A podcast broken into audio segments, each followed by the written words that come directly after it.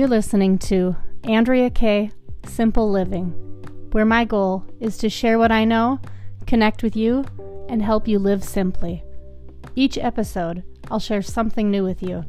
It could be anything from organizing tips, cooking tips, books or podcasts I'm loving, and really anything else. Nothing is off the table. Let's dive in.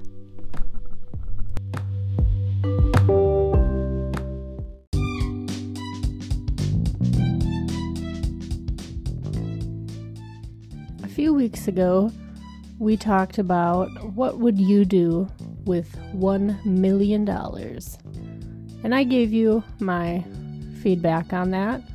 But this week, I want to get a little bougie. What would you do with millions of dollars? Like, I don't know, let's throw out a number $100 million. So, with the 1 million a few weeks back, we were a little more limited. But now, talking about 100 million, the seas have kind of opened. And that number really kind of allows you to dream. Whatever your heart fathoms at that point, at that number, you can kind of achieve. I mean, I'm not saying that $1 million couldn't get you there, but now we're going to get a little bougie. I want to tell you some specifics. If seriously, money was no limit, what the heck would you do with your money? Well, I'm going to tell you my thoughts. So, step one I think the most important step probably is that I would have a financial advisor hired immediately.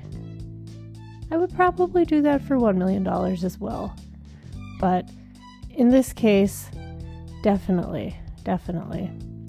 Second, I would make sure that my emergency fund is really beefed up for good six months and granted, I mean, you hopefully are good to go since you have a $100 million, but just make sure that that's set aside in a separate account.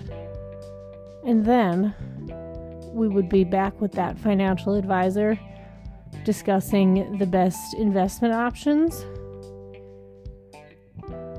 And of course, it's always good to give to someone or something that is important to you. So I would ensure that the people I care about are taken care of. And also, as far as a charity, a specific charity, I don't know that I have it right off the top of my head. I would have to think about that some more, but I know that I do really care about animals, so perhaps something for um, pet shelters, something like that.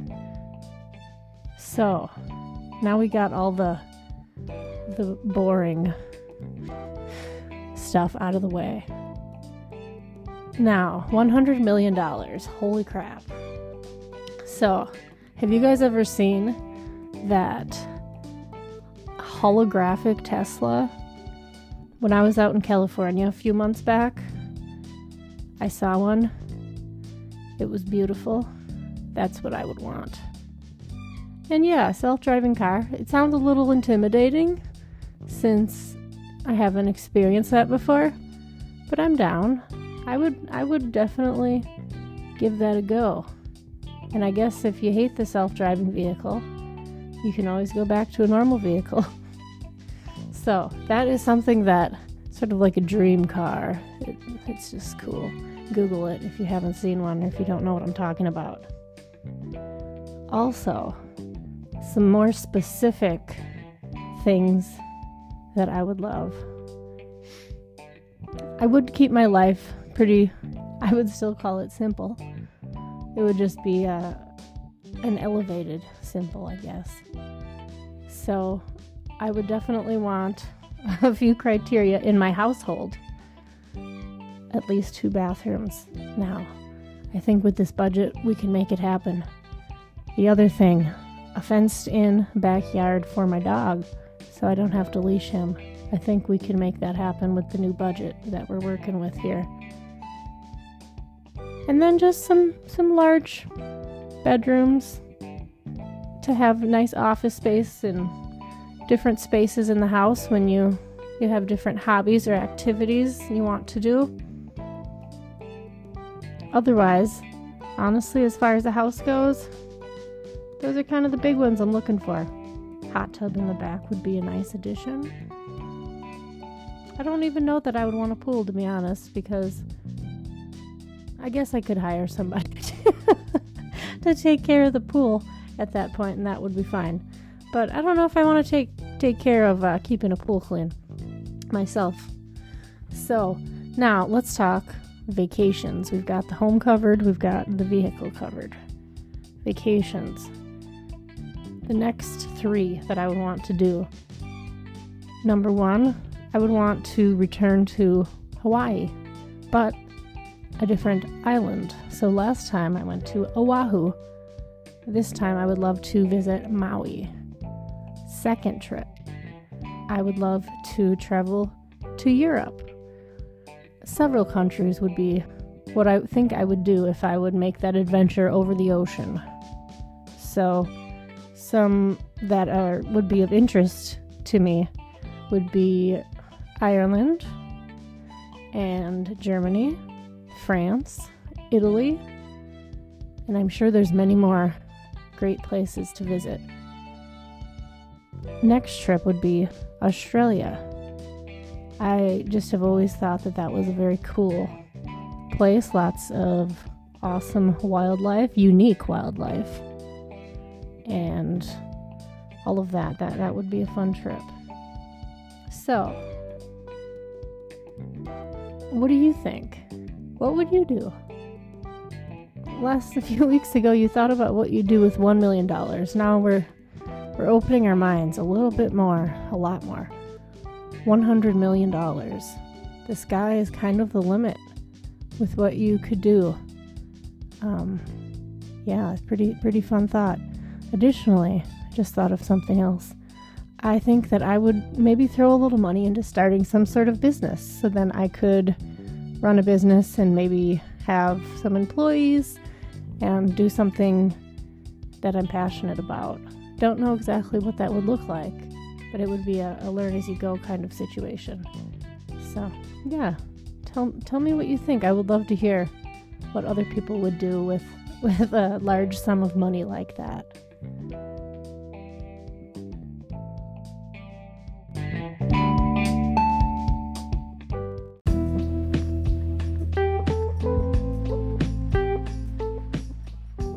I am a part of the Rover community which, if you're not familiar, is a website that allows people who want to watch dogs or people who need their dog watched while they're on vacation or if they work a long day, etc.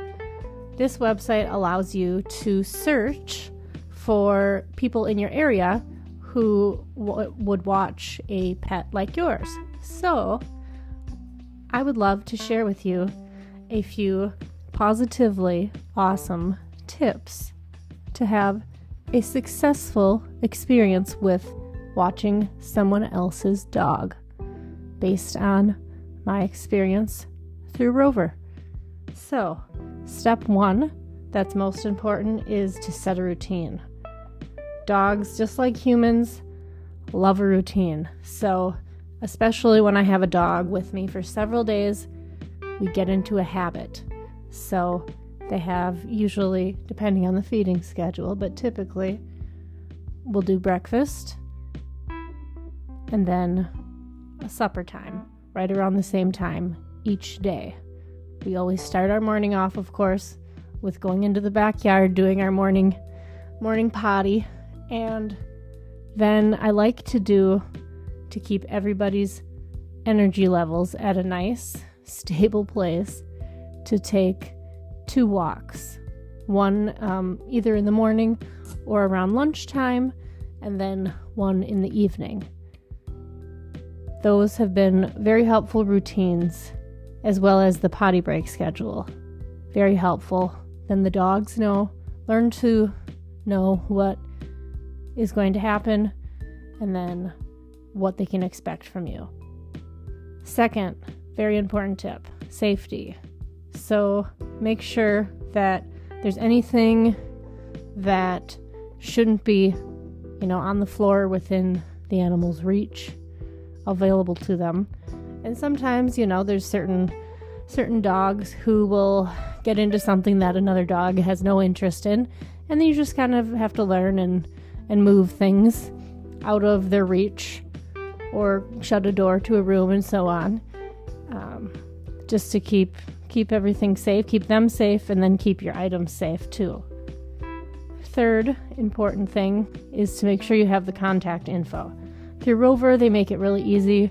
All you have to do is text right through their uh, app. And then four, food and treats. So I always stick to the food and the treats provided by the owner. If you do switch out their food, it can definitely cause them to have some stomach issues um, and so forth. So, just to prevent that, if you do give a, a tiny treat or something, that of course is okay, but keep keep their food the same as what they're used to.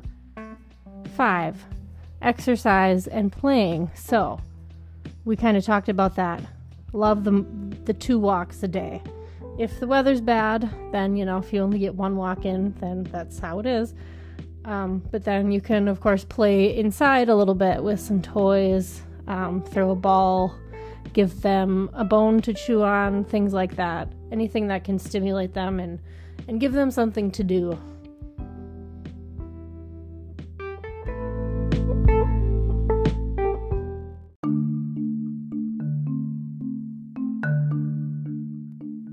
Now, I just went through some of the nice and fluffy things that are important to know, of course, when watching someone else's dog, but it's not all rainbows and unicorns. You know, dogs, they are, even though they are our house pets, they are still wild animals. Let's just be frank. And um, some are a little more wild than others are. And they have different triggers than, you know, one dog to the next. So, it's very important for your safety and for your pet's safety to make sure beforehand to ask the owner is there anything that is triggering for your dog that I should be aware of? It could be maybe something like a car, it could be something like don't touch their belly you know, it, it's really it's things you don't know. Except for they know because they live with the animal and have maybe had something happen before where they've learned. So, make sure that that you're getting these questions answered beforehand if at all possible. And then when they are in your care, just make sure that, you know, if if the animal growls at you, take it seriously. Um, don't don't believe believe the dog because it only takes you know one second for something something terrible to happen, um, which could be biting you or, or biting someone else or an animal. And of course, nobody wants those sorts of things to happen. But unfortunately, you know, like I said, we do have wild animals domesticated wild animals in our homes, um, and especially when you don't know them all that well, um, and maybe what their their signs are of when they're getting to the the last of their patience, um, and and if they're the kind of animal that would snap or just growl and do nothing else. You just don't know. So, just a, a little cautionary tale there. Just have fun. have fun, of course. But be careful, protect yourself, and protect the people around you.